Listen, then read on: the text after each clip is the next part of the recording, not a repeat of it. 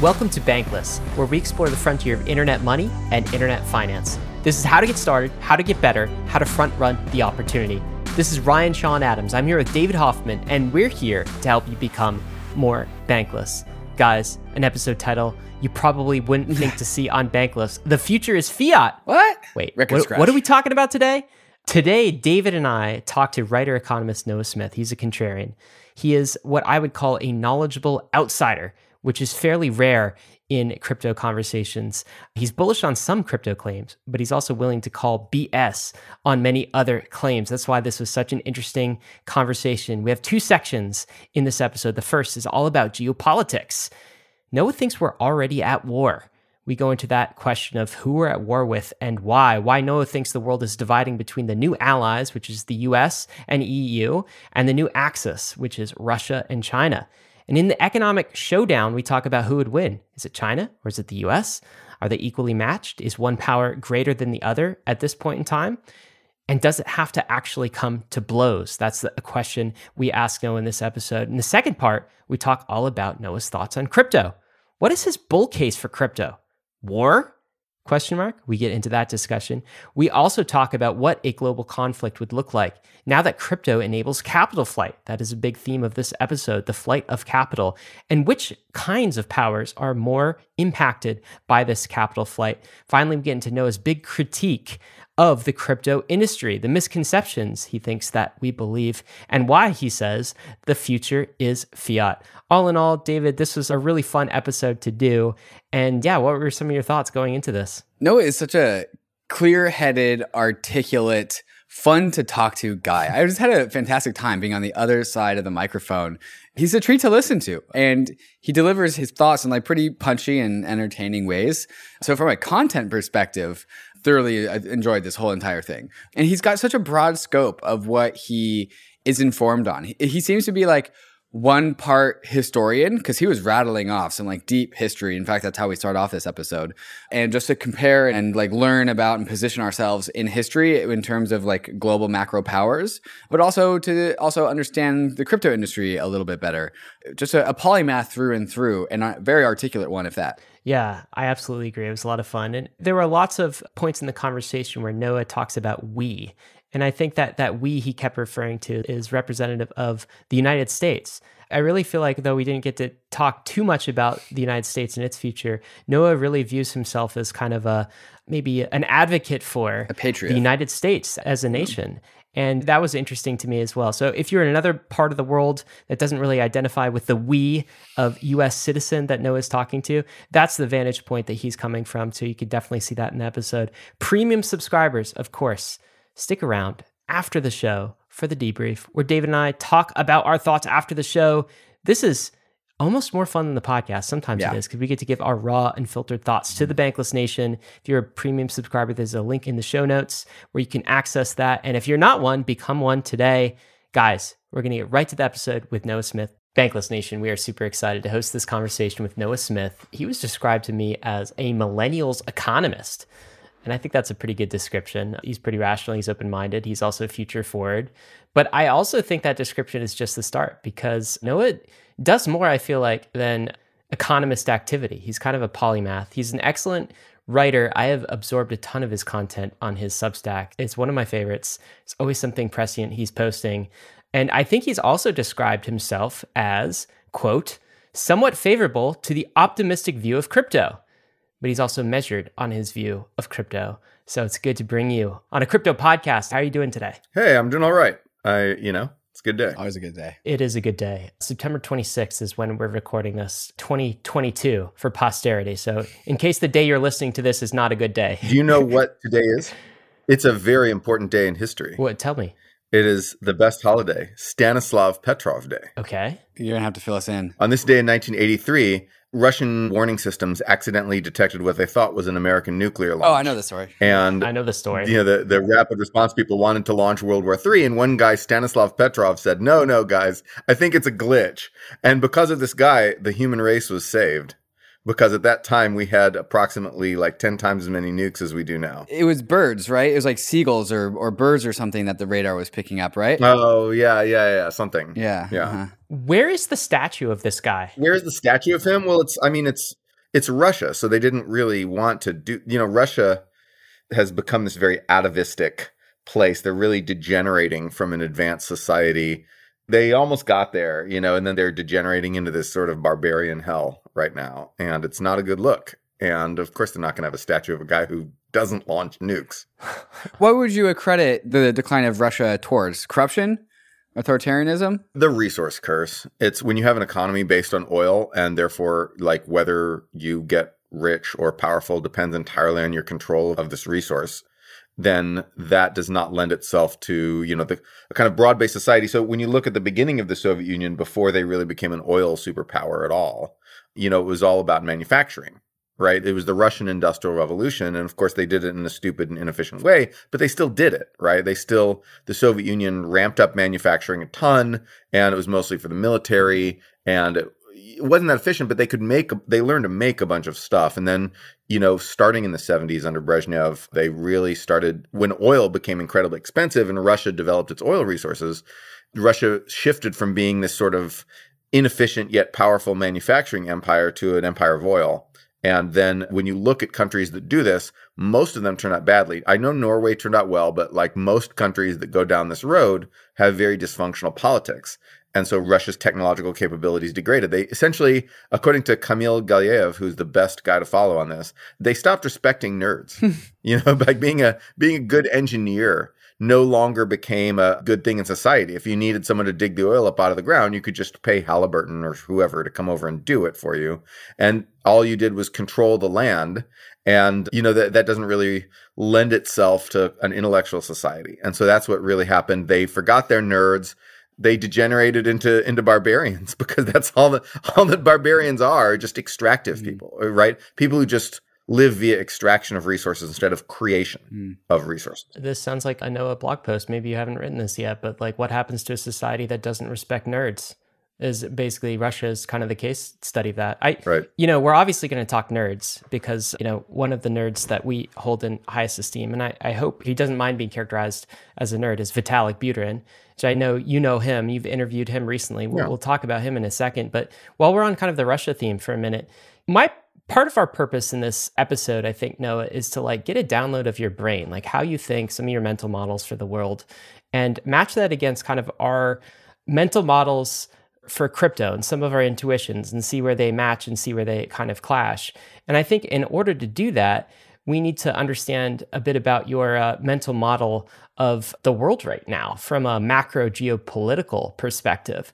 There was a post you wrote recently called The War Economy, and I think this was first in a series of posts, and you differentiated the war economy as being sort of a new era that we've entered into, like as in, I think, present tense, we are in the war economy. And this is very different from the neoliberal economy of like the 1990s and maybe early 2000s.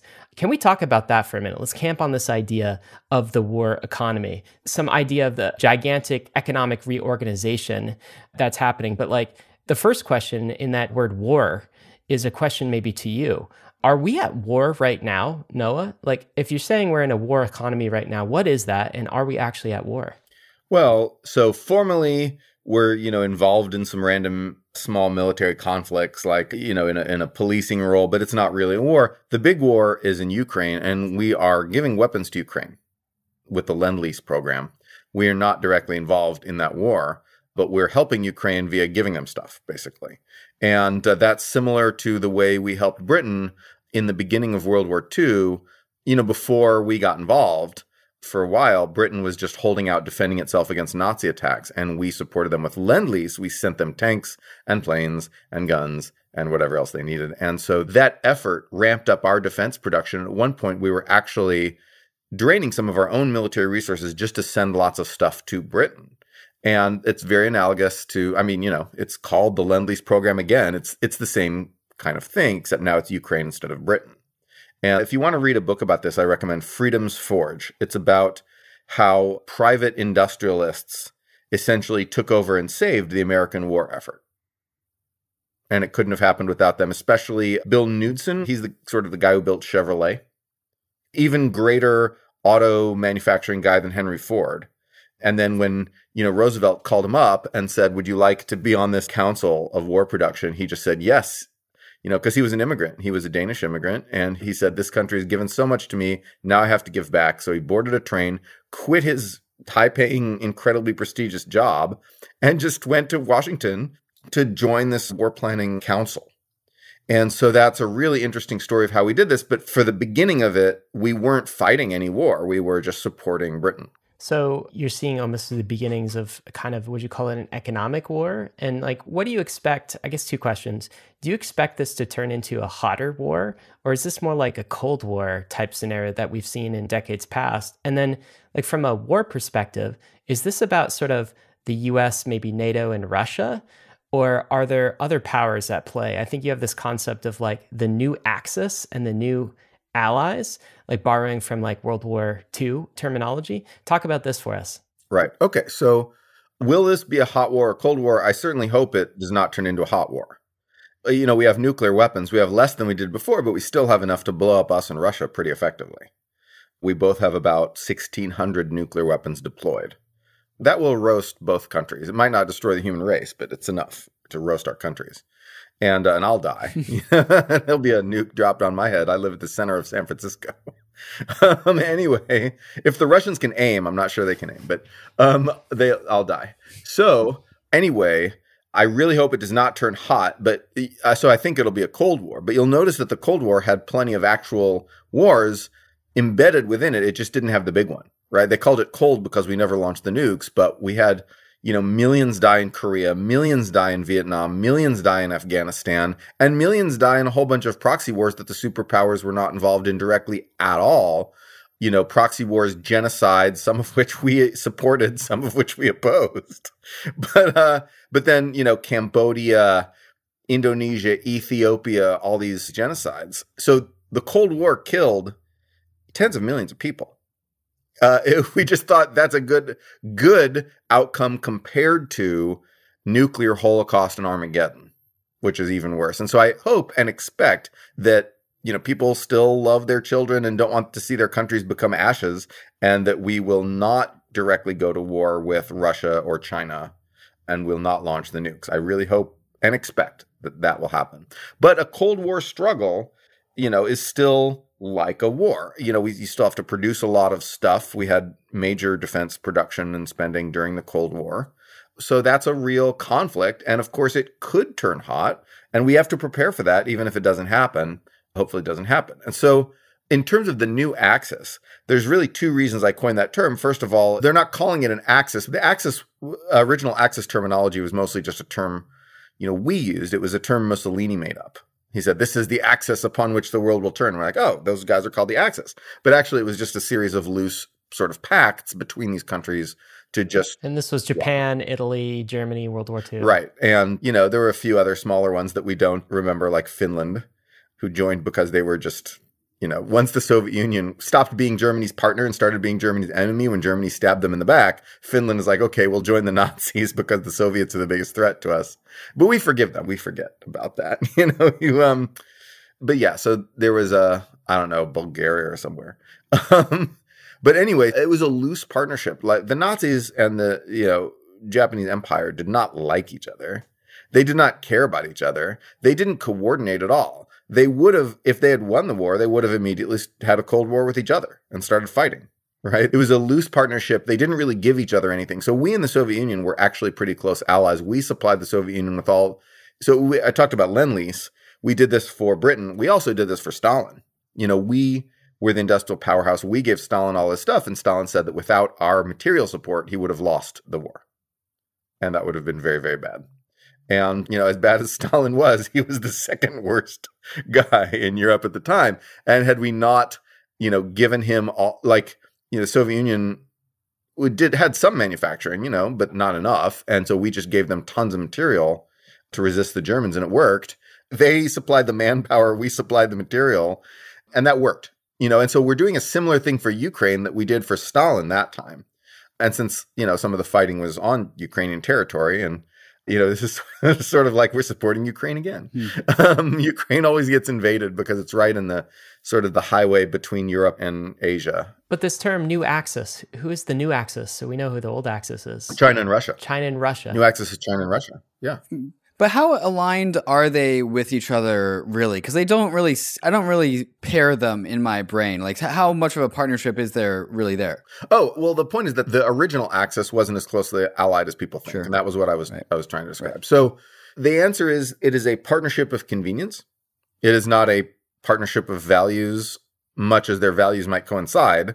You know, like, totalitarianism isn't like this thing where totalitarians say, hey, you're totalitarian too, friend. It's not like that, right? It's like, oh, right, we want to rule the world. You want to rule the world? It's like this inherent distrust between these powers, right? And Hitler and Stalin briefly allied, and then Hitler stabbed Stalin in the back, very predictable kind of, you know, betrayal, because evil turns in on itself. That's a quote from the Dragonlance Chronicles, which is an old fantasy series that everyone has forgotten. Is this kind of like my enemy's enemy is my friend sort of alliance that you're talking about in the new Axis? Yeah, exactly. That's exactly right. And so for China, what they want from Russia is basically distract Europe, distract America if possible, so we can have a freer hand in our backyard to increase our power within Asia, which is what they really care about, right? They're hoping Russia will just basically like distract these people. Mm-hmm. They're like, okay, Europe, America, you go fight the Russians while we do our thing. And that's what they're hoping. Also, you know, of course, pragmatically speaking, they want oil from Russia, and they're getting oil at a deep discount from Russia. You know, Russia can't really easily sell oil to Europe or wherever anymore. So they're selling to China and India, who is their old Cold War ally. And they're selling oil to China and India, but they have to really discount it very steeply, because now those buyers have some monopoly power and are able to exert leverage and say, hey, how about a discount? And they're getting a big discount, mm-hmm, like 30% or more. And just to make sure that my thinking is correct, Russia is like, that's a big nuisance, like invading neighbors and, you know, committing atrocities. And it's just annoying. But China, it's so annoying. But China is like the bigger threat, right? The actual one with like organization and economic strength. Is this right? Like, well, Russia's being the one doing the violence, but it's China that's the much bigger cloud on the horizon, correct? Well, yes and no. I mean, so Russia has more nukes. Mm. Russia could roast us more easily than China could. Mm. And that is a bigger threat. But in terms of actually winning a Cold War with us, there's no way Russia could contend with us in a Cold War. You know, they contended with us in the 20th century. There's no way they could do that in the 21st. Right. They are a small, shrunken version of the Soviet Union, you know, and they're a shadow of their former self. There's no way that they could contend with us in a Cold War on their own. But China is a completely different animal. China's strength is economic. Mm-hmm. So people don't understand the magnitude of this. They need to understand the magnitude. China, by value added, China manufactures as much as the United States and all of Europe combined. That's how important China has become to manufacturing. It's become the center of supply chains for everything that gets traded and produced across borders. It is the indispensable country for a lot of companies. It is the world's greatest manufacturing power. And remember, the reason we won World War II was not because, you know, we love freedom and liberty and justice and our men or he-men, you know, awesome fighters, and Patton, you know, yelled a lot. That's not why it happened. It was because we outmanufactured the enemy, plain and simple. And so China could do that to us today, the way we did it to Germany and Japan in World War II. Certainly, certainly. And so that's, for the first time in the history of industrialization, the core of global manufacturing is not in Europe or America or allies of America. Okay, so just tracking to where we are and how you view the world, like Noah's lens on the world, right? So we are in a war economy right now. This is not a kinetic war between superpowers yet, and we hope it never turns into that. It's more like a Cold War that we're already in. And there are kind of two, I guess, sides of the chessboard. There's the new allies, which are sort of the US and Europe and associated allies. And there's the new Axis, which is primarily Japan, Korea, Taiwan. Yeah. Okay. And hopefully India will join, but they're still the swing power. They're kind of an unknown. And so the new Axis would be Russia and China. And you put together this post that I thought was really interesting with some actual graphics and data points where you sort of sized up the two economies, and you're kind of like battle of the titans, who would actually win. And by the way, Bankless listeners, this is the sort of thing that Noah publishes on his blog, which I think is super valuable. And you sort of size up the economy. And a few metrics you look at, one is kind of population of the new allies and the new axis. Another is GDP, and another is manufacturing. And as I was scanning through this post, it seems like, you know, the new axis is superior in terms of population, at least right now. We could talk about demographics in the future, but they beat the new allies, except if you add India in the mix. And they're kind of the, I guess, the dark horse in this. From a GDP perspective, the new allies are still ahead versus the new axis by a good bit, it seems like.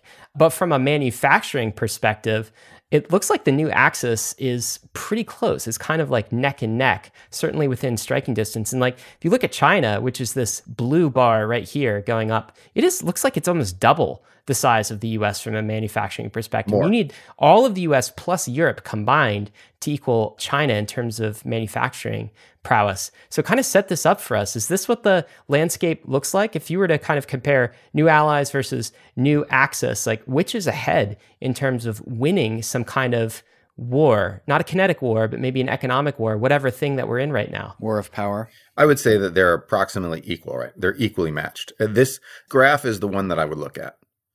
You know, there's a few other countries I could have added on the new allies side, like, you know, Korea is important. Australia and Canada are like, I guess, non-negligible, but it's comparable. You know, in World War II, we just overmatched Germany and Japan. Like America by themselves could just outmanufacture Nazi Germany and Imperial Japan together, you know, several times over. That is not true anymore. And during the Cold War, we could outmanufacture the Soviet Union. You know, they were a lot better than modern Russia, but they weren't as good as us. We and our allies in Europe and Japan could just completely overmatch them in terms of manufacturing capacity. For the first time, a power has risen that can match us and our allies in terms of manufacturing capacity.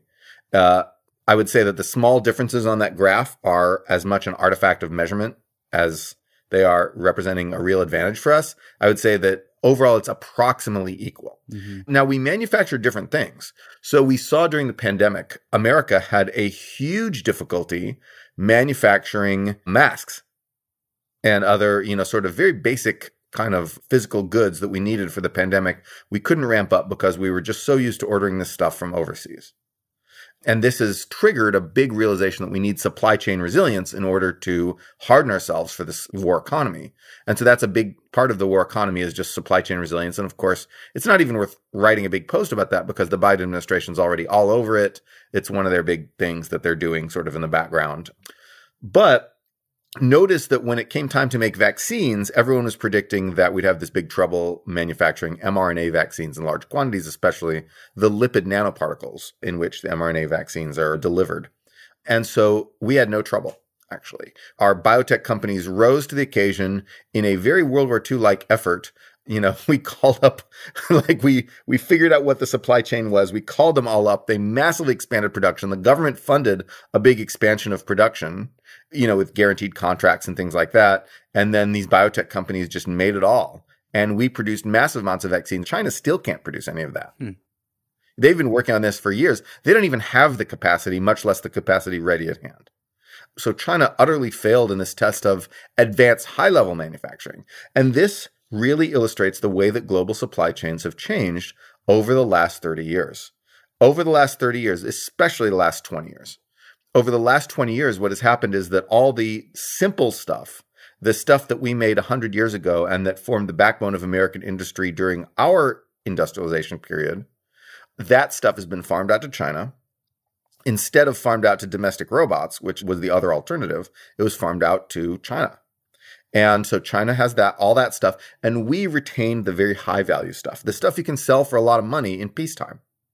Right? We took the ends of the supply chain. So, you know, when you would get an iPhone, it would say like designed in Cupertino, manufactured in China. Right? And that's really typical. So we would design the stuff. Other people would slap it together. We would make some of the high value components.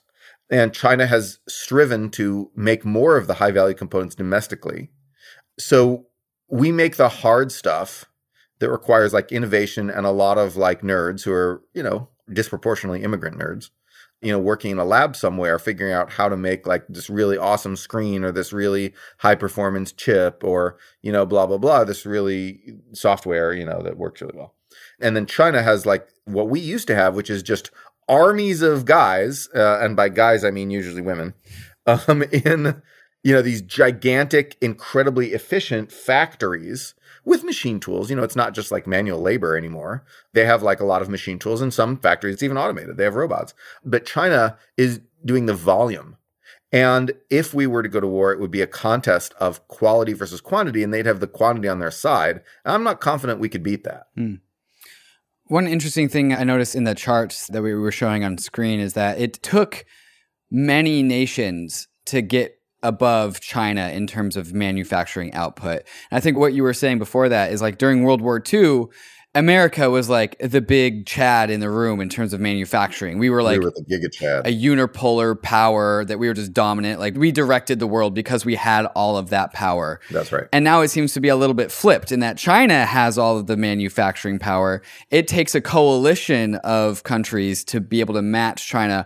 Although we do beat China in some when you stack all of them together. But what you're saying is that that manufacturing of what China is uniquely capable at, like the qualitative side of what China is capable of manufacturing, is something to consider, and what they are good at gives them an advantage in times of tension and conflict. Is that an apt summary? It gives them one advantage. You know, like I said, we just have different capabilities. Supply chains mean specialization. Mm-hmm. In the old days, we didn't have as much supply chain because it was not as easy to just ship little components around the world and manage everything via the internet. That has changed since the time of World War II in a big way. So back then, it was like Germany makes cars, we make cars. I guess that's still true of cars because they're heavy and hard to ship. But then it was like Germany makes chemicals, we make chemicals. Germany makes, you know, like, I don't know, electronics, we make electronics. And so that was sort of how it was then. Now, we are integrated into supply chains. We're interdependent economically in a way that we weren't then. We still had a lot of trade then, but it was like, you know, metals and commodities and stuff like that that was getting traded. It wasn't this, you know, the supply chaining of stuff, right? You look at where your computer gets made, it gets made all over the place. And so that just wasn't the way it was back then. And so now that we have these supply chains, we have to think about a little different than just numbers. You know, yes, the numbers are important, but we also have to think about what's in those numbers. You know, what do we have a chokehold over? And so one of the most important things that we have a chokehold over, and of course China knows this and is trying to correct it, but it's difficult, is computer chips. So almost all the computer chips in the world are made by the United States and its allies. And computer chips are, they go into everything. You're including Taiwan in this. I'm including Taiwan. Okay. Because we'll get to Taiwan in a second. Right. Although Taiwan is a surprisingly small amount. You know, people talk about how TSMC makes all this stuff. TSMC makes some great high-end stuff. In terms of market share, in terms of value added, Taiwan's actually reasonably small. They're just strategically important for chips because they have, you know, some very advanced stuff with this one company, TSMC. But essentially, the United States, Taiwan, South Korea, Japan, Europe together produce most of the semiconductor industry in the world. And China's racing to catch up, but they won't be there for a while. And without semiconductors, without chips, it's very hard to make a modern military. So that's a bottleneck that we have. China has the bottleneck on processing of minerals. Mm. So, you know, if you dig up lithium, right, out of the ground and you want to process it somewhere, China does most of that. Right, and lithium is important for batteries, and batteries are what go in drones, and drones are, you know, are small drones, and small drones are getting more and more important to war. You know, that's the strategic rare earth minerals everybody talks about. Then there's stuff like, you know, cobalt and copper and nickel and all these things like that. China processes a lot of this stuff, and that's a very low end primary industry. If you were trying to think of like where you could make a bunch of money today, would you think about nickel processing? Not in the U.S., not at all. I mean, it's such a commodity. Right. 100 years ago, you absolutely would. Can I ask a high-level question? Yeah. Maybe no, this is a really dumb question, but let me ask the dumb question that might be on other listeners' minds, which is like, why does any of this matter? Manufacturing output, GDP, population, labor, why does it matter in the nuclear era, post-1945, when every country on the planet, every major superpower, has effectively mutually assured destruction anyway? Doesn't that just completely level the playing field? Like, if you got into an all-out total war scenario and the nukes start flying, No one wins. That's right. Everybody loses. And isn't this a totally different world? If we're matching, like, you know, who would win in a contest of the wills, you know, kinetic power, manufacturing, we're not producing tanks anymore. Like, the nuclear arsenal of one country can completely level another, and that can happen simultaneously. So, like, does any of this even matter anymore? So how's Russia doing right now with that idea? Can you elaborate? So Russia has actually slightly more than us, the most deployed nukes in the world, 1,600 nukes deployed. Is that allowing them to conquer the world? It's not, because they are fighting a, like, kind of, I guess, a proxy war maybe against the West. Yeah, right. It's proxy for us. It's not proxy for them. Yeah. They're mobilizing their whole country. They're emptying out their population, waiting for Snowden to fight. You know, I'm excited about that. So tell me about this. How does this work? If you're actually like a head-on conflict between the new allies and the new Axis, like World War II style type of thing, right? Right. Don't nukes just like equalize the playing field? And maybe don't take nukes. To some degree. Yeah, to some degree. It's like, does that change the calculus at all? Yes, it changes the calculus somewhat, sure. Nuclear deterrent is a very important deterrent to total war. So the thing is that if all you have is nukes and you don't have the rest of the military machine and the industrial manufacturing might, whatever, to back it up, if all you have is nukes, then you can either kill yourself to destroy the world or do nothing and surrender, right? You have a binary choice. Kill yourself. You can either be a suicide bomber or you can just roll over. Mm. Because that's what it is. If you launch nukes, there's mutually assured destruction. Remember, if one country launches nukes at another country, it's getting nuked in return because we have second strike capabilities, nuclear submarines and such. And so if you nuke, you get nuked and then you die. So essentially, launching the nuclear war is being a suicide bomber as a nation. Would you do that? So your point is that no nation is like effectively willing to do that, except as a last resort. And maybe we don't know, and we don't know, and I hope we don't find out. Same. But certainly, the Soviet Union cared enough about conventional military forces to build up a massive conventional army, even though it had 10 times as many nukes as modern Russia, enough to roast not just America but the whole planet. You know, they had 20,000 nukes. 30,000 nukes, I'm sorry. 30,000 nukes. We had about 25,000. And so that's just insane. That's, you know, you just turn the country into a parking lot. You turn the world into like a nuclear hellhole wasteland. And that's what a lot of the science fiction of the 60s and 70s was about. But in the 80s, it reached a real peak. You know, that's when our nuclear arsenals peaked. If you just do a Google image search for nuclear arsenals, you will see how much things have actually come down and how crazy it was in the 80s. But they nevertheless built up a giant conventional army. We built up a giant conventional army. Conventional deterrence was still important. And so, as it will be today. Can I ask you another point on this? And sure. By the way, maybe that's why we're round-tripping to a happy Petrov Day to you. That was 1983, yes. As you said earlier. 1983. What a thing that was avoided at that point in time. Absolute worldwide destruction. Serious. But like, there's another kind of event that has been talked about before. And Ray Dalio, I don't know if you read any Dalio, but like Changing World Order, his sort of thing. He thinks that China and the US, the new Axis, new allies, as you've termed them, could come to blows over Taiwan, sure. Effectively. Yeah. Like, that could be the thing. What's your take on that? Do you think Taiwan is the thing? Yes. How likely are China and the US to come to blows over the Taiwan issue? Relatively likely. Joe Biden has now said 4 times, unequivocally, that if Taiwan is attacked, we'll defend it. Each time the White House said, our position has not changed. That means that was always what we were going to do. And so we were always going to defend Taiwan if it's attacked, and that remains true now. Yes, it is highly likely. China's leaders definitely want to retake Taiwan.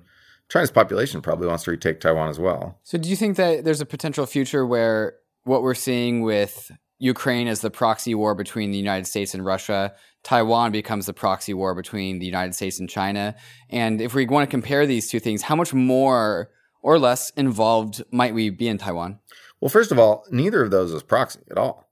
The current war with Russia is not a proxy war. I mean, you can say that Ukraine... For us, for the United States. Ukraine is a proxy for us, but certainly for Russia, they're mobilizing their whole society. Right. That's not a proxy conflict. And if the United States fought China directly, that would be a proxy war on neither side. That is just called a war. Okay. The fact that we're fighting over some smaller country, that's typical. Like... Of wars. Different, right? You know, that's that's standard. That's just war called stuff. Like, you know, Athens and Sparta fighting over Corinth or something, right? It's like that's why countries fight. Mm-hmm. Why do we want to protect Taiwan so much? Well, a couple of reasons. The reason everyone talks about there's Taiwan's a democracy. We love democracies. We want to protect them. And also they make a bunch of computer chips. Neither of those was the real reason. The real reason is two other things. The first reason is because if China conquers Taiwan, that completely compromises the security of Japan, who is our major ally in the region. And that basically puts Japan at the mercy of China, and Japan basically becomes a Chinese vassal, maybe not colony, but yeah, vassal, right? Japan becomes a Chinese vassal at that point. At that point, the United States is out of East Asia, but that's not even the most important thing. The most important thing is China rules East Asia, and the Japanese and Taiwanese and of course South Korean as well, center of technology then falls, China can then extract whatever technologies they want from those then vassal countries. And those countries don't want to become Chinese vassals because, China also has a very dim view of Japan, but also of South Korea and, of course, of Taiwan. And so that's the first reason, is because China then conquers all of Asia and becomes the undisputed sort of lord of manufacturing, including high-end stuff that our allies currently have. Tanner Greer, wrote this, although he goes by T. Greer, wrote this really good blog post called Losing Taiwan Means Losing Japan. He's right about that. And that's why Japan also, despite, Japanese people being famously pacifist, Japan has also pledged to defend Taiwan in a war. That is one reason we would fight China. But that is not even the most important reason we would fight China over Taiwan. Here, the most important reason has to do with game theory. All right, it's time for some game theory. If China launches an attack on Taiwan while American bases are still active, America could very easily spoil it just by attacking, because our bases are intact. We just send our forces in and sink their fleet or whatever, right? In order to carry out a successful attack on Taiwan, especially a successful invasion of Taiwan, China must destroy the American bases in the region, including Okinawa, Guam, and some other bases as well. And so they have to take those bases out first for their invasion or major attack to have a chance of success. To have not a chance of success, to be not exposed to American counterattack. So if they don't want to be left at America's mercy, they must preemptively strike us and basically Pearl Harbor us, right? And if they do that, we will fight. You do not get to launch an unprovoked, attack, slaughter thousands of American servicemen, and destroy American bases. You don't get to do that without starting a war, okay? That's a war. If you say, oh, we wouldn't go to war, we would just let them destroy our bases because we don't want to fight over Taiwan, you are wrong. Countries, when they get attacked like that, go to war, okay? And so, in other words, if China launches an attack on Taiwan, it can't afford to risk us, it can't afford to risk leaving our bases there. So it will attack our bases first, and we will fight a war because they preemptively attacked us. It's a Pearl Harbor situation.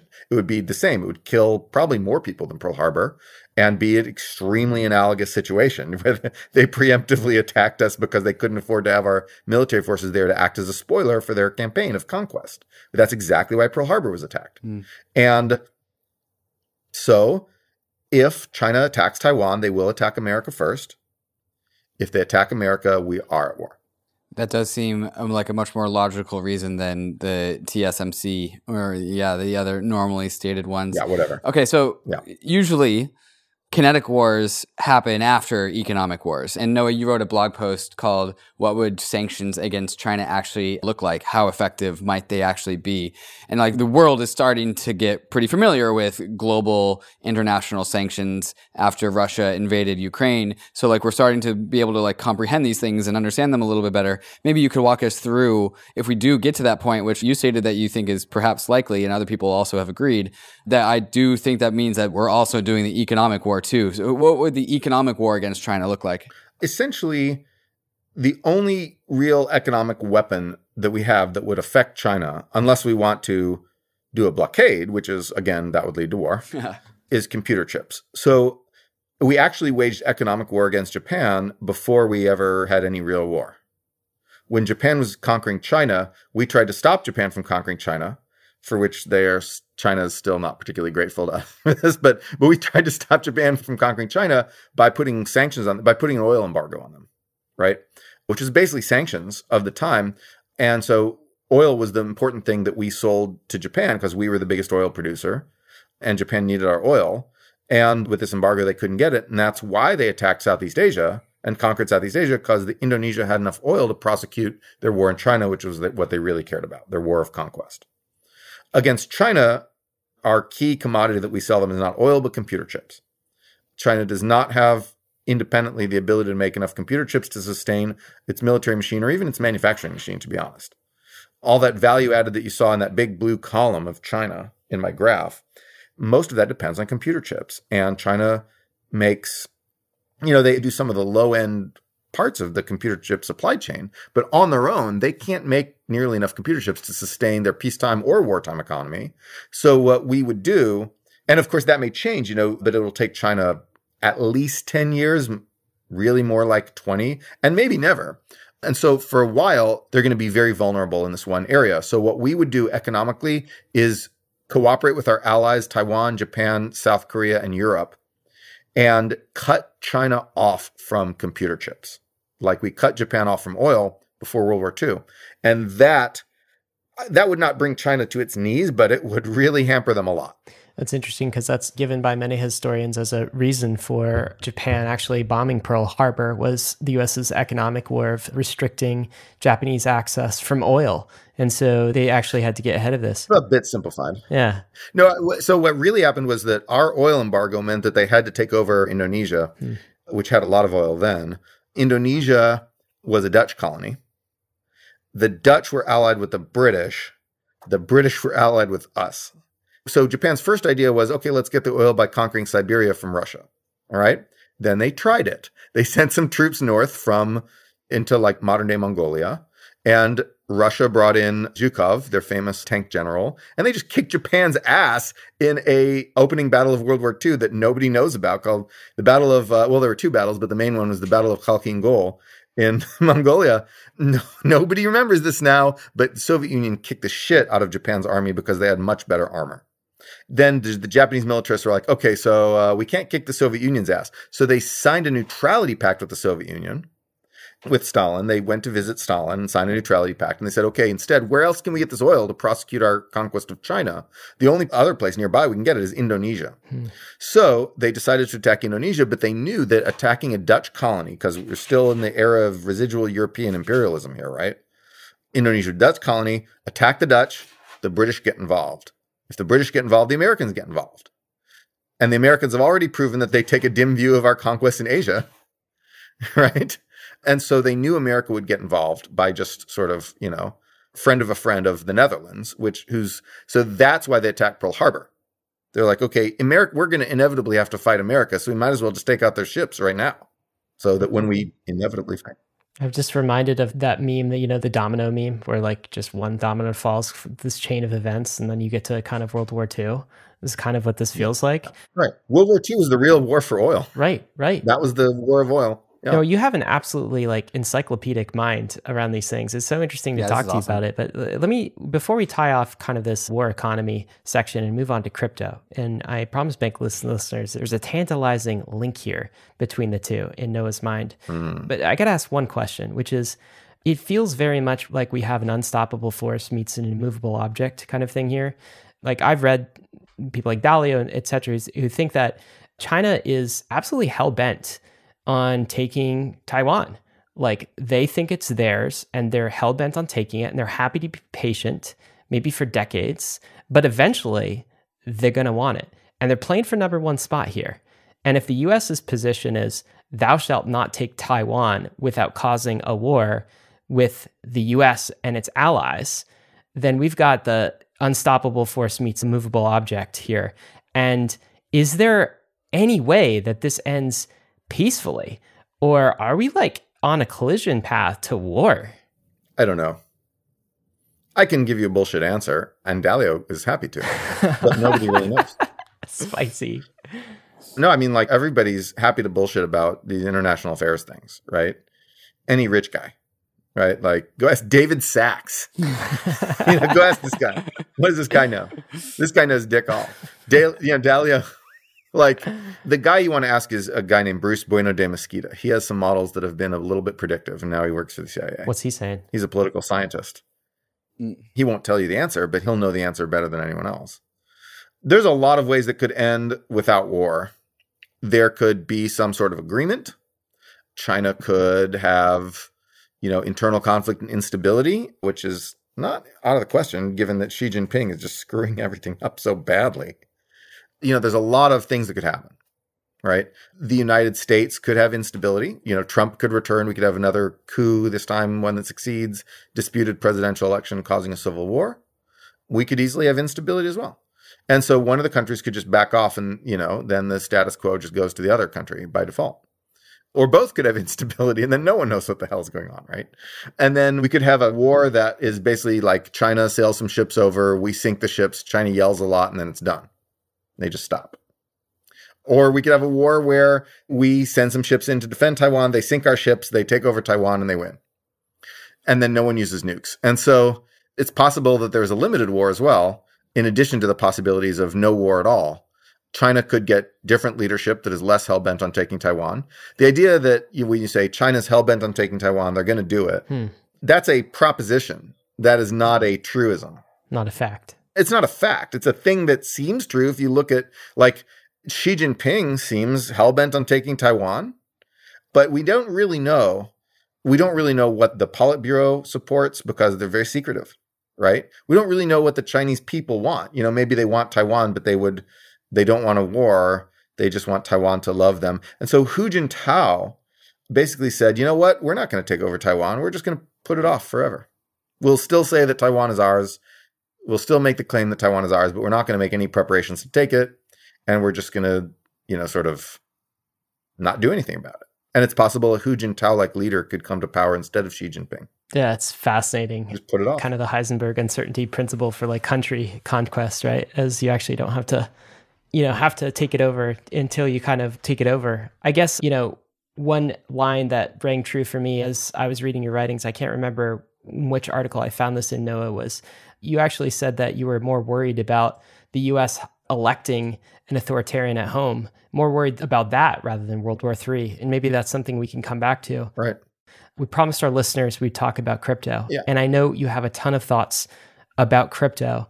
And the tie-in to me, Noah, and the reason why we spent so much time on getting an understanding of your thoughts on geopolitics and wartime economy is because I think you make the case in some of your writing, some of your articles, that wartime economy and capital flight is actually the case, the strongest case in your mind for crypto. Before we get to that argument, I just want to get your high-level thoughts here. So you've talked to Vitalik. I know you've been an observer of the industry for a while. I know you've been at times bullish. I know you're a holder, I believe, of Ether and Bitcoin. Is that correct? Yes, correct. So what do you think of this crypto thing? What's your take? Well, so I think that there's several angles to it. One of the angles is just the original idea of Bitcoin, the classic story of Bitcoin replacing fiat money because Bitcoin is deflationary where fiat money is inflationary. The Fed controls your money and they're devaluing your money, blah, blah, blah, with inflation, blah, blah, blah. That story is all guff. It's a fundamental misunderstanding of how money works and why money is money and what it is.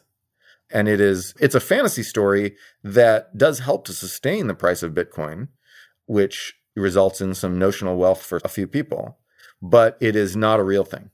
It is what I call guff. It's just some bullshit, people say. That said, Bitcoin could be very important in a world of conflict because it could allow people to sort of, transfer money across borders more easily when there's instability in their home countries. So, we put sanctions on Russia. Russian rich people want to get their money out. They don't have to carry a physical sack of gold over the border or anything. They can just transfer Bitcoin. And so, even without the help of any bank, right? It's bankless. And so then,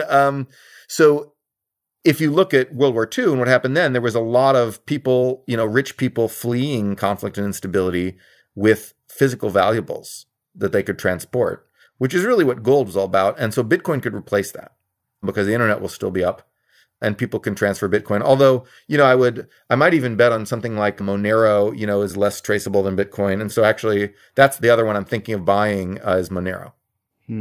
And so I think that story could be interesting and important, whereas the story of Bitcoin becoming replacing fiat currency as the thing that you used to buy pizza, that's not real.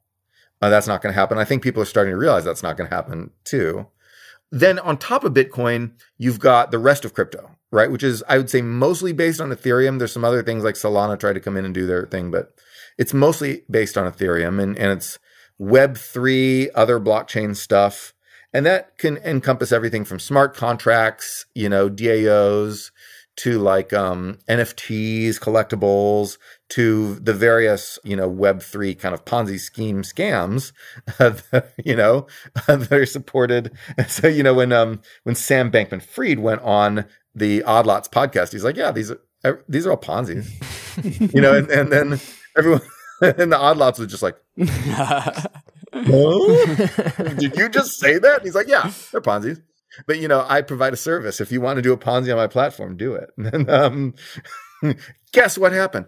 Guess what happened next? Sam Bankman-Fried's an interesting character because I feel like he's in the business of facilitating other people's Ponzi schemes and then using hedge funds to, you know, to make money off that in addition.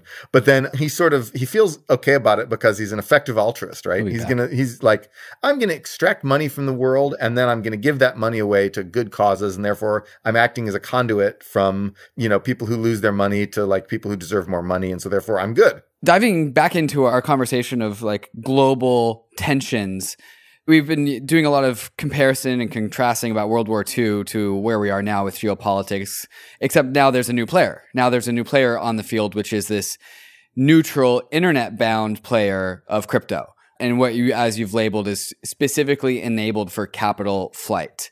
And back in World War II, it really seemed like we had these like great leviathans going after each other. It was the United States versus Germany versus Japan versus Britain versus France. And all these were like big cohesive units.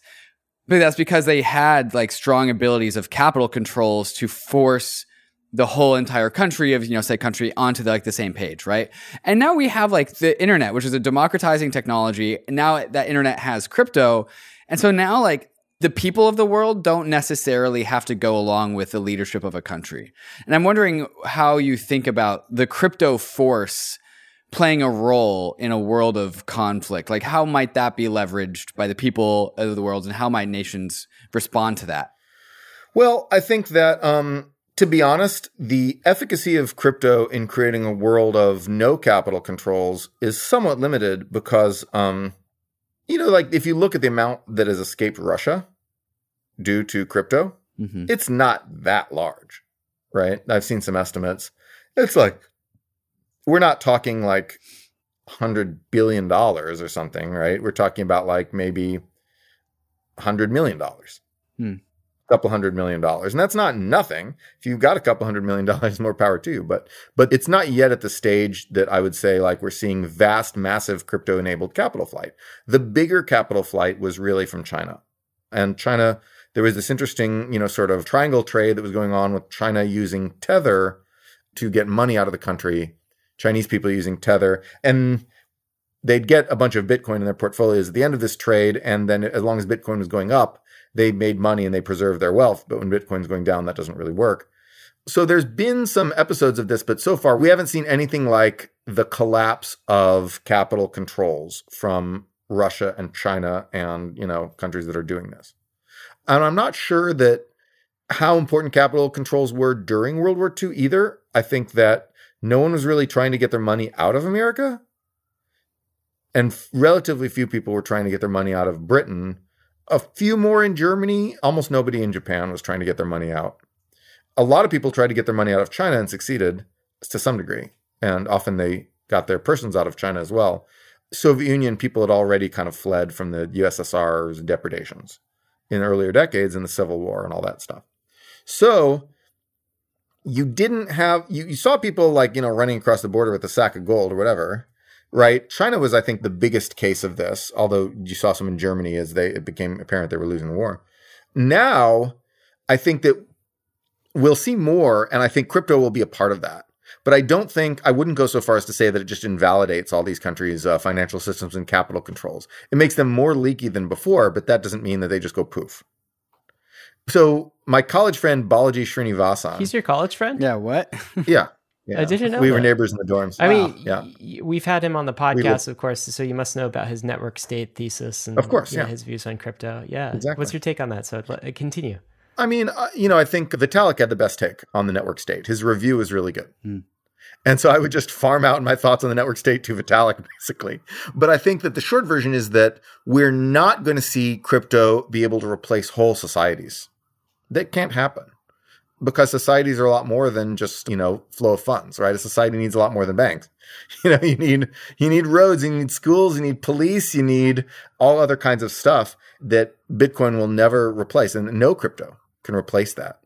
You know, you're still going to have to use the roads and the trains and whatever, wherever you go, you know, and the idea that, yes, you can have an international network of sort of like footloose, rootless, cosmopolitan, rich people. You know, rootless cosmopolitan was the official government-endorsed Russian slur for Jews. So I love, you know, calling myself a rootless cosmopolitan because the Russians would have called me that.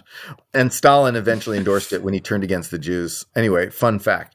But people who like travel all around the world, you know, I mean, are actually real rootless cosmopolitans, right? And there's nothing necessarily wrong with that, but you need a place to use the roads. You need a place to use the trains. And if you don't contribute to the public goods, you know, if you figure out a way to not pay taxes and if you figure out a way to just live this floating international ideal Balajian life, right, where you're a citizen of nowhere and you just don't pay any taxes, but your meat sack resides somewhere and you eat food and you go to places and you meet people in real life and you sleep somewhere and all this stuff. You are essentially being a parasite on the public goods provided by your host country. And crypto will never replace that because maybe you could replace it and use crypto also, but crypto by itself can't replace it because there's no way for crypto to create goods in the physical world that you need. And so those will have to be provided somewhere. So in practice, a lot of the people who talk about this like network state they just moved to Singapore, right? And it's very much like what people did during the imperial age where they live in these sort of gray zone entrepot towns, like Hong Kong was the big one back in the day. Singapore was also there, but Hong Kong was the biggest. Or Shanghai during the pseudo-colonial period when you had like the concessions and all this stuff. You had people like Sassoon going there and setting up his business. And you had the Bund, all this stuff, right, in Shanghai. And so you had these sort of international gray zones. Casablanca, remember that movie? You had these international gray zone entrepôts where people would move and, you know, these rich sort of international drifting people. But at the end of the day, they had to pick a country. And the same is true now. And in practice, the network state is just Singapore. That's a fascinating view. So and part of our goal in this episode really, you know, is to pick your brain and see what you think of things, see what you think of crypto and some of the ideas coming from crypto. And I think it does hold thus far in the conversation that your statement in one of your articles that you're somewhat favorable to the optimist view of crypto, but you're not all in on this thing. You don't think it's going to wholesale replace nation states. No. You think it can supplement, but like as long as we are meat sacks, which we are for, you know, at least for the next few decades, for sure. For a while. Until we upload. Yes, until we upload, then we will need some sort of nation state, and the best crypto can do is supplement that. And you think the way its big use case, its killer app so far, is in getting around kind of nation state capital controls. And you did say this in one of your articles about smart contracts specifically, because we've been talking about Bitcoin, but I'll read a quote from you. There might even be a way to use smart contracts to port whole businesses or other networks of formalized economic relationships over from China or Russia with their structure largely intact. When local intermediaries, Chinese and Russian banks, courts, etc., can't be trusted because they're manipulated by the state or under foreign sanction or simply disrupted by conflict, blockchains might be able to step in and provide the decentralized trust they were designed to provide. So you think in a world of, you know, the war economy where trust is eroding with institutions, whether domestic institutions or kind of international institutions, that's where you see crypto kind of stepping up to the plate and not completely superseding nation states, but supplementing some of the trust that people had in these institutions and diffusing that. And I guess attracting some of that trust onto their networks, even in the form of smart contracts. Right. And this is what I would call the weak form of the Balajian thesis. This idea that, you know, you're not going to replace nation states, but you're going to weaken nation states' grip on some of the important things. And the nations whose grip is weakened will be the totalitarian nations more than the democratic nations. The United States isn't going to implement capital controls at all. You want to move your money out of the United States? just do it. You know, it's wait, you don't think so? In a worse scenario, you don't think the U.S. will go like 1993 FDR executive order? Sorry, you can no longer have gold. Sorry, you can no longer have crypto. It's illegal. Turn your crypto in. Maybe, but to be honest, there'll be just sanctions or some form of tax expression aligned with this idea. No, it's not. That's not going to be so important, I think, at this point. Yeah, because nobody's going to like. At that point, to be honest, we didn't need to do that at that point. We did not need to do that in World War II. It was just, you know, we had this financial crisis. That was more really for the Depression than World War II itself. The United States has the dollar, right? And the dollar is the safe haven. People keep declaring the death of the dollar and it keeps just going up, right? And like people keep moving their money into dollars. They're not moving their money into Bitcoin as the safe haven of the world. It's just... Sorry, Balaji, that didn't happen yet. I mean, maybe someday. But yeah, people moving their money into dollars. To be honest, like most of the capital flows will just go into America. And we won't necessarily even want those coming in. So maybe, I don't think capital controls are going to be a big deal in America. They're going to be a very big deal in Russia, China, especially China. That's going to be the big one. I feel like that's a big win, a big dub for the crypto industry. If it allows for the citizens of totalitarian countries to subvert their own capital controls, preserve their wealth, and defang their totalitarian countries, and it doesn't really disrupt too much inside of the Western, more liberal democratic countries. That sounds like a huge PR win if we can, as an industry, express that, if that is actually how that plays out. It seems like a big win for, you know, lowercase L liberalism for sure. Just goodness, yes. Humanity, yeah. Yes. As it should be. And this is where I have always disagreed with Balaji. You know, Balaji has often seen a threat to freedom from America itself. And I've always disagreed with that. I've said, Balaji, you're misperceiving the threat here. America is not, you know, Balaji is like, oh my God, totalitarian wokeness.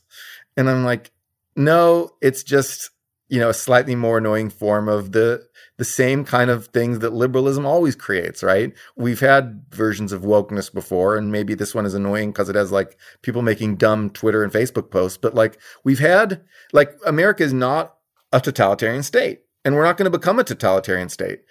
The worst case scenario is that, you know, we have like coup and civil war and stuff like that. Instability, yes, we could have that, right? But totalitarianism, we've never had anything close to it. We're not going to have it. This is another thing. I want to come back to this, Noah, because you are an America optimist, I think. And I've heard you say on podcasts that you're on Team America. Yeah. This is so interesting. And I think refreshing in some ways, or at least it's a different vantage point than we're exposed to in crypto, because I do think part of the crypto your question is, hey, you know, America, maybe the US is slipping towards more totalitarianism. And we've had, like, even recently, I don't know if you're following the Tornado Cash thing, some suppression of what we would say are, like, you know, First Amendment freedom of speech code rights, right? And allowing your crypto users not to use an on-chain privacy mixer. We could talk about that. I want to talk about America in a minute with you. But before we do, a few more of your thoughts on crypto and Bitcoin, because I don't think we're quite finished here on this. Yeah. I want you to burst our bubble on some of the misconceptions, make sure that they are cemented here.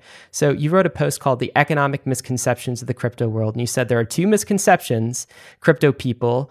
I'm here to burst your bubble. Number one, misconception number one is cash is a form of long-term savings. And misconception number two, scarcity creates value. Can you talk about those two misconceptions that crypto people seem to have? Yeah. The first one has to do with what I was talking about before, which is the sort of foundational story of Bitcoin. This idea that Bitcoin, it will replace fiat currency because it's a better store of value. When you look in Wikipedia or take an econ, high school econ course, it tells you that money is three things: a unit of account, a medium of exchange, and a store of value. I've always been annoyed with this list because there's actually two kinds of stores of value. There are things that appreciate a lot over the long term, and there are things that fluctuate very little in the short term. And those things are not the same things because of something called the risk-reward trade-off in finance. So let's compare, let's put aside Bitcoin for a second, and let's think about treasury bills versus Apple stock, okay? So Apple stock will go up in the long term, assuming Apple continues to kick ass and sell a lot of products that people like. But it is volatile. Sometimes Apple stock goes down, sometimes it goes up, blah, blah, blah. If you get paid in Apple shares, as Apple employees do, prepare for your paycheck to be volatile. And no one wants to buy bread and gasoline and rent and pizza and whatever, cocaine, whatever you're into. No one wants to buy that with Apple shares because it's volatile. You'd rather hang on to Apple shares for the long term because it's a good long-term store of value. It's not a good short-term store of value.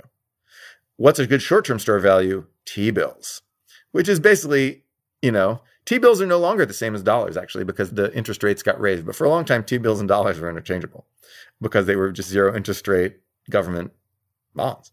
And so take like a US dollar, you'd want to pay for your stuff in dollars instead of Apple shares because, yes, the dollar has inflation, so its value erodes steadily, but at least until recently, and really still, it's not that unpredictable, right? When you get paid in dollars, you know how much you're getting paid in terms of bread and gasoline and rent, right? You know it because the dollar is a good short-term store of value. And there's this very deep principle of financial markets that says that there's a trade-off between these two and you can't be both at once in anything even remotely approaching an efficient financial market. It doesn't have to be perfectly efficient and blah, blah, blah, zero, profit. It can be even remotely hand-wavy, slightly efficient. And yet you still have a trade-off between risk and reward. Hold on to Apple shares for a long term and you'll make money, but it's volatile in the short term. Hold on to dollars for the long term and you'll lose money, but it's reliable in the short term to buy your bread. And so those are never the same asset, because if you had the same asset, the one asset that could do it all, it would be breaking the very fundamental principle of financial markets. And there's a good reason for that, which is that reward is the way that investors get compensated for taking risk. Right? The reason you're willing to hold a volatile asset like Apple, which may even be down at the time you need to retire or pay for your kid's wedding or whatever. There's real risk in holding Apple shares. You're compensated by the fact that on average, it returns a lot over time. And if you know the math of Brownian motion, there's actually, a trade-off between the volatility and the drift, right? It's the same thing. So options people will know all about that. And so there's this risk-reward trade-off where things that are good long-term stores of value are shitty short-term stores of value, and things that are good short-term stores of value are shitty long-term stores of value. And the idea that Bitcoin replaces fiat money is predicated on thinking that that's not true, and in fact, we can be a good long-term store of value and useful as a currency. Okay, so point taken. And I think that distinction between short-term store of value and long-term store of value is very good, right? And I think more people in crypto should think about that. But also, why not Bitcoin for the long-term store of value? But more broadly, that's fine. Let me throw this back at you in I hold it. Kind of Ether terms, right? Yeah. For example, so advocates of Ether, it's Dave and myself, we actually think Ether is an interesting money, proto-money, of the Ethereum economy, and it can act as a long-term store of value, obviously, for the Ethereum economy, volatility aside. But then you can just make a synthetic out of it, and you could put some ETH in a smart contract. You can use a price oracle and peg that ETH to a dollar, for instance, and create this synthetic called DAI, which is a dollar-pegged version of Ether. It has some other assets inside of it, but also Ether.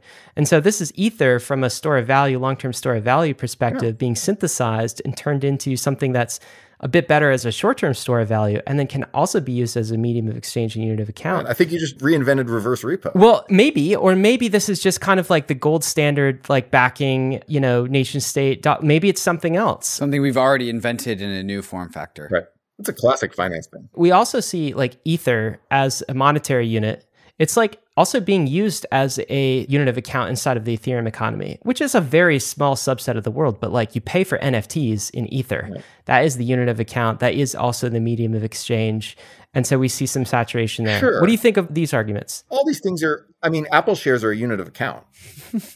And Apple shares can be a medium of exchange. I can swap you Apple shares for whatever, Yeah, well, can be versus is, because there are many, many diverse marketplaces where Ether is the unit of account, and the Apple doesn't have that. Right. And also the difference is, we would give, I think the crypto advocates would throw another thing at you is, the reason Apple could never be a money is because of its governance structure. Shareholder vote could, print more Apple shares at any point in time, could do all sorts of things, whereas, the idea of a monetary unit in crypto is you have some immutability there. There's some sort of you know, governance guarantees that we have, you know, scarcity. And I don't know if this gets to your second misconception here, which I mentioned earlier, which is you think that crypto advocates have a second misconception that they have to deal with. And that misconception is scarcity creates value. You don't think that's correct either. So talk about that for us. Okay, so the reason people don't use Apple shares as their currency has nothing to do with fear of dilution. Okay, these people are not, this is not a governance issue with dilution. The reason is because of volatility. The reason is because stocks go up and down. That's why they don't use it. You could have no dilution possible. You could have some provision preventing that. People still wouldn't use shares as money, even without the possibility of dilution. And the reason people don't use Bitcoin as money is, well, besides whatever, like, you know, cumbersome network, I don't even know about that stuff. Assume that stuff's all solved by lightning or whatever. But the real reason people don't use Bitcoin as money is because the price goes up and down, right? And so consider the guy who bought pizza with Bitcoin. Remember that? Early in the days of Bitcoin. Oh, yeah. Bitcoin pizza guy is very famous. Laszlo. Bitcoin pizza guy. Laszlo, yeah. Yeah. So he bought pizza with Bitcoin that would now be worth, what, a couple $100 million? Yeah, easy. A couple $100 million. Would you like to pay a couple $100 million for pizza? I wouldn't. Yes, absolutely not. I wouldn't do that because I could use dollars and I could pay $20 for pizza, and that's better. And so the reason that there's a very good reason for that guy not to have done that. And so as long as you expect Bitcoin to appreciate on average, now Bitcoin was insanely volatile in its early days, even more than now. But as long as you expect Bitcoin to appreciate in the long term, it would be smart to not use it to buy pizza. And that's true even once adoption saturates, all the bubbles are done, blah, blah, blah. If you have a deflationary protocol that decreases the number of Bitcoins in the world, that is going to provide a positive return, right? And that positive return that it provides will make people trade it. Just like gold, right? Gold is in the same boat here. No one uses gold to buy things, and it's not because gold is heavy and physically cumbersome and you have to carry around doubloons in your wallet. People would do that, actually. But no, you could use electronic gold shares, right? Electronic gold ETF shares. You can do that. That's possible. And no one does it. No one does it because gold is volatile, because gold has a positive increasing rate expected return over time, because gold is constantly being withdrawn from the market to become jewelry or industrial uses. And because it's constantly being withdrawn from the market, it has, you know, scarcity, natural scarcity in the long term. And because of that, it has volatility because people trade it, mm-hmm. right? And because people trade it and it goes up and down, nobody uses it for money. I'd like to see if this is a curveball. Yeah. I definitely agree with you that the normal economy, the economy that already exists where I go into my coffee shop is not going to be like, hey, we don't accept dollars. We only accept Bitcoin. That's just not going to happen. Right. I do think that this metaverse economy, whichever, like this weird metaverse thing, like slap in some VR technology, online digital items, digital trinkets, digital whatever internet online economies, gaming, Web3, pick your buzzword. These economies that are brand new don't have the burden of a history of like coffee shops denominate in dollars. And they also have the fluidity of being able to choose a digital currency from Genesis, which is why we see so many NFTs priced in Ether. And so I'm wondering if, like, yes, what you're saying is totally correct about the pre-existing economy, but this new economy with a brand new blank slate might be more conducive to an internet native money, regardless of the fluctuations of volatility of that currency in dollar terms. Because, like, I own some NFTs. I don't look at them in dollar terms. I look at them in Ether terms. So there might be this like weird corner of the internet, which might become very large in the future, that the volatility of the currency. But if Ether crashed to zero, if Ether crashed, you'd probably start looking at them in dollar terms, like if Ether just vaporized. Yes, and like all correlations go to zero in a crash, but also it works in the inverse way as well. They go to 100, correlations go to 1. Right, yes, but yes, that's what I meant, yeah. Okay, so the answer is that you're pricing one long-term appreciating asset in terms of another long-term appreciating asset, and that's fine. Mm-hmm. But when it comes time to buy things like, I guess if you want to represent the metaverse as like a world in which you're just buying and selling NFT type things all day, and that's the economy. Yeah. Yeah, maybe. Yeah, people might use crypto, but I think what they're going to use is USDC. Hmm. You know, you already see, like, you know, I was talking to some NFT people in Japan. I have these friends who do NFTs in Japan that I really love. They are the Galverse people. Do you know those people? No. Okay, it's like an NFT brand. They're basically like anime NFTs. Okay. And they're trying to use NFTs to sell the pseudo rights to intellectual property for anime. And it's a great idea. I love these guys. I don't know if they're going to make any money, but I think they're great. And I said, oh, did you get out before the crash? Like, yes, fortunately, we exited to USDC. That was great. We exited to USDC. Yes, that is how money works. That is why USDC is money. And Tether, right? I mean, like, I kind of think Tether is committing some fraud still. Like, they got dinged for fraud that USDC is not. So I would trust more in USDC than Tether, but Tether probably works fine too. And, but it's USDC and Tether. It's these stable coins that are money. What these are is money market funds. USDC is a money market fund. It's just not regulated as a money market fund, but it is because, it holds things that make a little more than dollars, but usually but almost never crash, and issues its own shares, i.e. tokens, that act as dollars in the crypto economy and are valued at exactly at a dollar. You can look at the chart. And so that's a money market fund. That is dollars. And so people are going to use USDC and Tether. And I think that what people need to understand is that the Fed is not the only entity that creates dollars, that prints dollars. It is one of the entities. The Fed can print dollars. It has that power, but it's not the only one with that power. Other private financial institutions, including banks, but not just banks, have the power to print money. And USDC, the creation of USDC is printing dollars. That is the creation of dollars, not exactly dollars, because USDC isn't exactly the same as a dollar, but pretty damn close. If you looked at Divisia monetary measures that try to like add the dollar-like quantities of all these different things, you'd see USDC show up and you'd see Tether show up, right? The creation of dollar stablecoins creates dollars. You have printed dollars and you're not the Fed. USDC is not the Fed and Tether's not the Fed, but they've printed dollars. And so that's pretty cool. You can print dollars. Printing dollars is fine. It doesn't it's not some shadowy external, distant moneyman who controls your wealth, blah, blah, blah, because your wealth isn't in dollars. Your wealth is in stuff that goes up, is in the long-term store of value. Your wealth is Apple shares or gold or Bitcoin or your house. That's your wealth. Your liquidity is in dollars. Your liquidity is in USDC if you're in the crypto economy or in Tether, right? And so that's why you exit to USDC, because that's your money. That's your liquidity.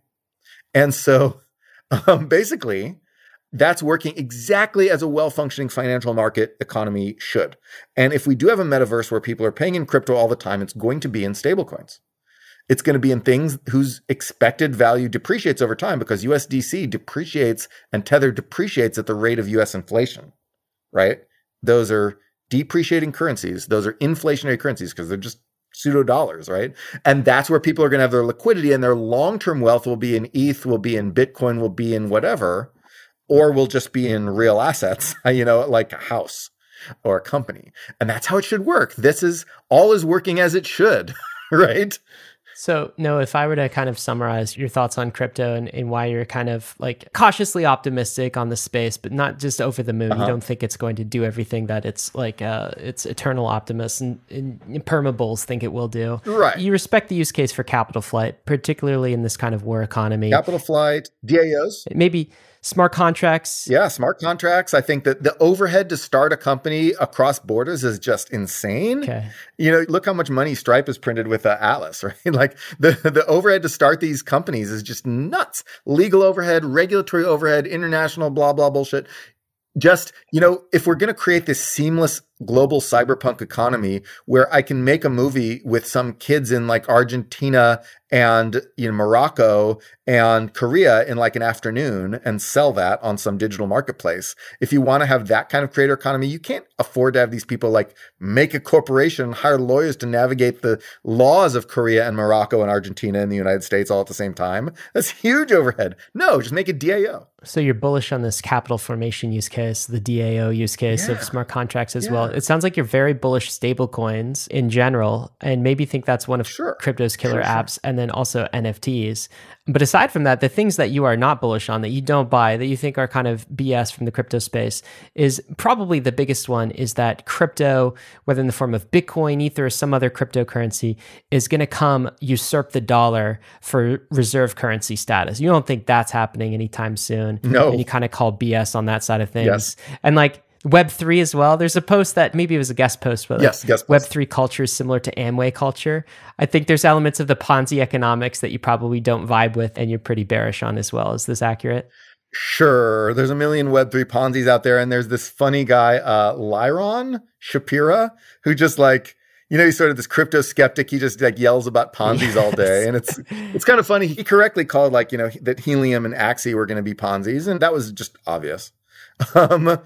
Yeah, there's a million Ponzis. There will continue to be Ponzis. Like Ponzis are natural to unregulated financial markets, right? They are a naturally occurring thing. My dissertation was on that. That sounds cool. But okay, but here's what's interesting.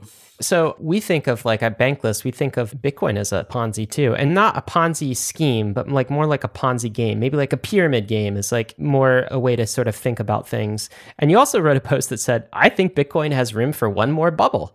So you are also bullish on maybe this Bitcoin Ponzi as well. 21 million fixed supply. Slightly bullish. And this is what Sam Bankman-Fried was getting into when he was on the Odd Lots podcast and be like, yes, I support your Ponzi. He was using Ponzi in a much more expansive way than what typical society is used to.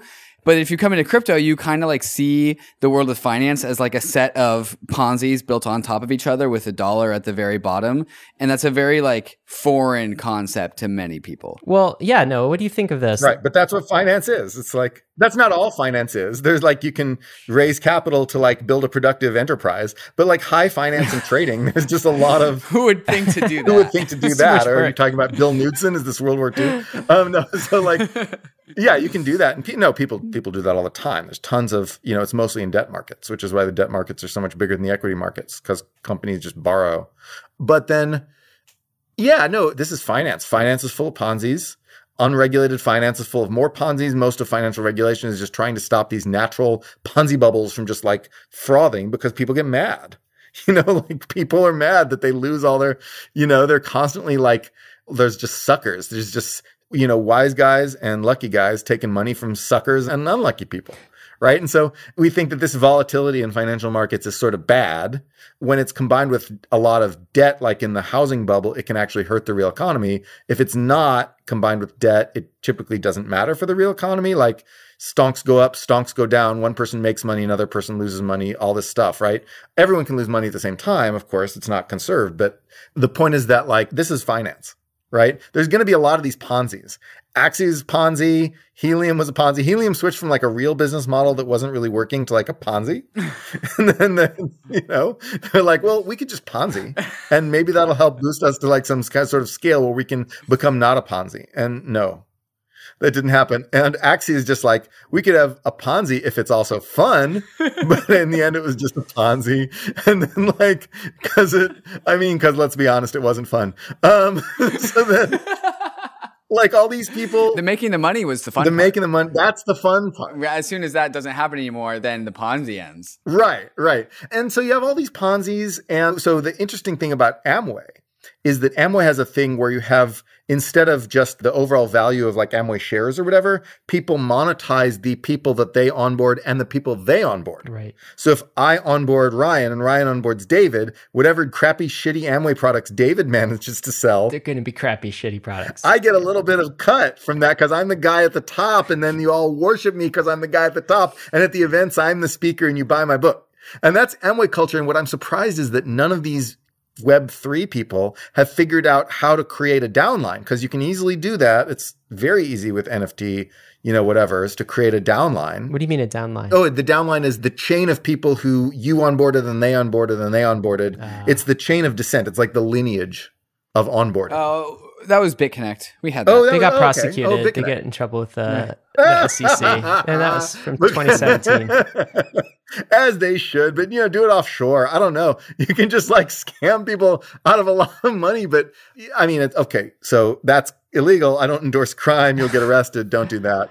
But what I'm saying is, when I say do this, I don't mean you should do this. You shouldn't do this. I'm saying someone will do this, right? This is how unregulated financial markets work, if people do shit like that. And, you know, Web3 is the financialization of tech. It's like tech people were like, okay, well, we figured out how to sell people the internet, and we sell people social media and AI and all this other stuff. And now what do we sell people? Well, maybe now we're done selling people stuff. Maybe now we could just extract. It's time to own. Let's, you know, like it's time to build. Think it's purely, do you think maybe Web3 is purely extractive, Noah? Yeah. Well, I mean, Ponzi's are extractive. If you start a Ponzi, like if you fund a Ponzi and then you know it's a Ponzi and then you dump the tokens onto retail idiots, you know, and then walk away with cash, but you know, before the Ponzi collapses, you have extracted. You have cashed out. You have taken a little like hose, you have stuck that into some Main Street idiot who was, you know, like some Muppet, as they call them in the traditional finance industry. You've stuck your hose into some Muppet and you've gone, I drink your milkshake. You know, that is what you've done. And, you know, I don't endorse that. That's not, I wouldn't do that as a living. You know, I write blog posts for a living. I would not figure out ways to use a combination of algorithms and marketing to just extract value from the masses as my way of life. But someone's going to do that. I definitely see that. And we've seen more than our fair share. And a lot of the Bankless work is actually kind of educating about like, what are the sustainable things we're building here and what are the kind of the Ponzi's. Yeah. Noah, I feel like we could go on with this episode for a lot longer. And what this means is this is a reason for you to come back, sir. It's been a ton of fun. Happy to come back. Because we still haven't talked about the US. We haven't talked about like its place in the world. And there's so much there. So I think I've got two more things. One is sort of a serious question and the other is just more of a fun question to kind of close this out. But let me ask the serious question first, and this is part of the conversation we were just having, but also ties into America. So all of these Ponzi games we're talking about in Web3, and Bitcoin being a Ponzi, right? Ether being maybe a Ponzi too. They're all Ponzi's all the way down. So is finance. How about the dollar, sir? Is the dollar a Ponzi game as well? What would it take for the US to lose its reserve currency status? I know that it's stronger than it's ever been. I mean, we kind of see how it's trading against the euro and the pound right now, but all fiat systems come to an end, don't they? And how about the US and its destiny? Well, all things come to an end when the sun blows up and the world goes dark in the heat death of the universe. But the idea that all fiat systems come to an end, that doesn't necessarily mean a lot, right? Like there's plenty of fiat systems around that have not come to an end. Like the number of fiat systems that have not come to an end greatly outnumbers the number that have come to an end, right? So like every country has its own fiat system now. Right. And the number of fiat systems in the pre-modern era was relatively small because not many countries had the state capacity to create a fiat system. Yeah, the Mongols did it, right? You had a few countries doing it, but then before the 20th century, fiat systems were relatively uncommon. And so to say that they always come to an end, most of them have not come to an end. Well, let me pull that back a little bit. How about their dominance comes to an end? Their reserve currency status, for example, most recently, the pound's transfer to the dollar, for instance. The pound was on a gold standard. That wasn't a fiat currency. I mean, it was a fiat currency in that we're issuing pounds that are nominally pegged to gold, but it was not, you know, you had fractional reserve banking, whatever, but it was not. So the modern dollar is not backed by anything except the Federal Reserve's promises to keep inflation low. Like that's the only thing backing the modern dollar. There's never been a reserve currency before that was like that. We're the only one. We're the only one ever, unless you count Kublai Khan, right? And I don't even know what was going on there specifically. I mean, I know a lot, but we don't exactly know how the markets work. So are you bullish on the future, like supremacy, reserve currency status of the dollar into the decades ahead, until the heat death of the universe, until the sun explodes? No. I think if the dollar collapses and nothing replaces it, we have a world of global financial anarchy. And a lot of wealth gets destroyed. Your Bitcoin will go down, way down. Everything will go down. That's a difficult world. What we need to replace the dollar is just a better fiat currency.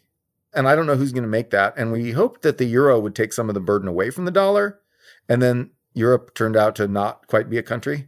And so they had the euro crisis in the early 2010s. And so the euro has not been as good at replacing the dollar as it should have, but it's it's in there, and the yuan is the other big contender, right? And China just has to change its whole society so that it's not like this closed society that tries to control everything that everybody does, and so capital controls and all this stuff. So that's a lot easier said than done. We need to replace the dollar, to improve on the dollar, we need a better fiat currency. Commodity money is not likely to replace the dollar. The future is fiat. It's not necessarily dollar fiat. And the reason the future is fiat is because fiat is just so incredibly useful for buying pizza. No one has ever come up with a better system for buying pizza than fiat. And you can tell because Americans eat a lot too much pizza. David, I think we just... we all I think we found our episode title, The Future is Fiat, here with Noah Smith. The Future is Fiat. Yeah. This is... What the future, right? The future really is just pizza. Yeah, I was about to say, like, we're going to get some pizza in here.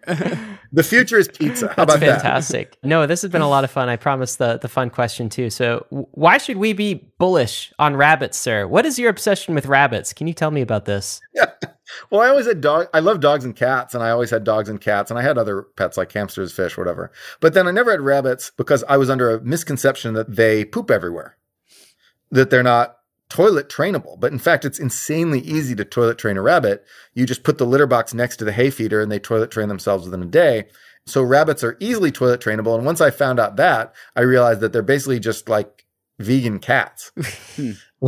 So if you want a vegan cat, then get a rabbit. But how smart are these creatures? I mean, do they have the intelligence level of a cat? I mean, they're dumb, but a cat's dumb too. Like cats, you think they act smart because they seem wary of things, but no, cats are dumb. Like if you have cats, they they can't figure out basic stuff and are always just falling over, I feel like this is a hot take for a lot of cat owners out there. Rabbits are dumb too. Is a rabbit like having a cat? I love cats and they're dumb, and I love rabbits and they're about equally dumb. So rabbits and cats are about equally smart /dumb. I'm picturing a rabbit like a cat, but without all the pretenses, without all the kind of the ego, maybe. No, rabbits have the ego as well. Really? So rabbits definitely... cats are like, this is my house, you just live here, human, right? They're very much bossy, and rabbits are the same way. They're like, pet me now. I will say that I grew up at a very, very young age with a rabbit in the house. It was my sister's rabbit. I was like 2 to 4 or something. That thing terrorized me. I was its bitch. I was very scared. They're bossy. You know what they're like personality-wise? They're actually really like horses. If you've ever had horses or taken care of horses, you will recognize that rabbits have the same personalities as horses. Interesting. And the same digestive system, weirdly. Huh. Noah, I learned a lot about rabbits today. There you go. I learned a lot about the future of the world, the economy, World War III, the potential for that, Taiwan, crypto as well. You taught us some things. So thanks for coming on. This has been a blast. That was fun. Cheers, Noah. Please visit us soon. All right. Yep. See you again. Bankless Nation, this has been Noah Smith. We've got some action items for you. The big action item of the episode is go over to Noah's Substack. It's noahopinion.substack.com. noahopinion.substack.com. In the show notes, we're going to include a bunch of links to some of Noah's articles that we discussed today. There's at least 10 of them that we pulled in order to have this conversation. Quotes from at least 10 of them. This is one of my favorite Substacks. You absolutely have to subscribe. And also, we'll include a link to Freedom's Forge, the book that Noah recommended earlier in the episode. So you have that. As always, risks and disclaimers. None of this, absolutely none of it, has been financial advice. Certainly not legal advice either. Crypto is risky. You could lose what you put in. Perhaps rabbit advice. Maybe some rabbit advice sprinkled in. We'll take that. But we're headed west. This is the frontier. It's not for everyone, but we're glad you're with us on the Bankless journey. Thanks a lot.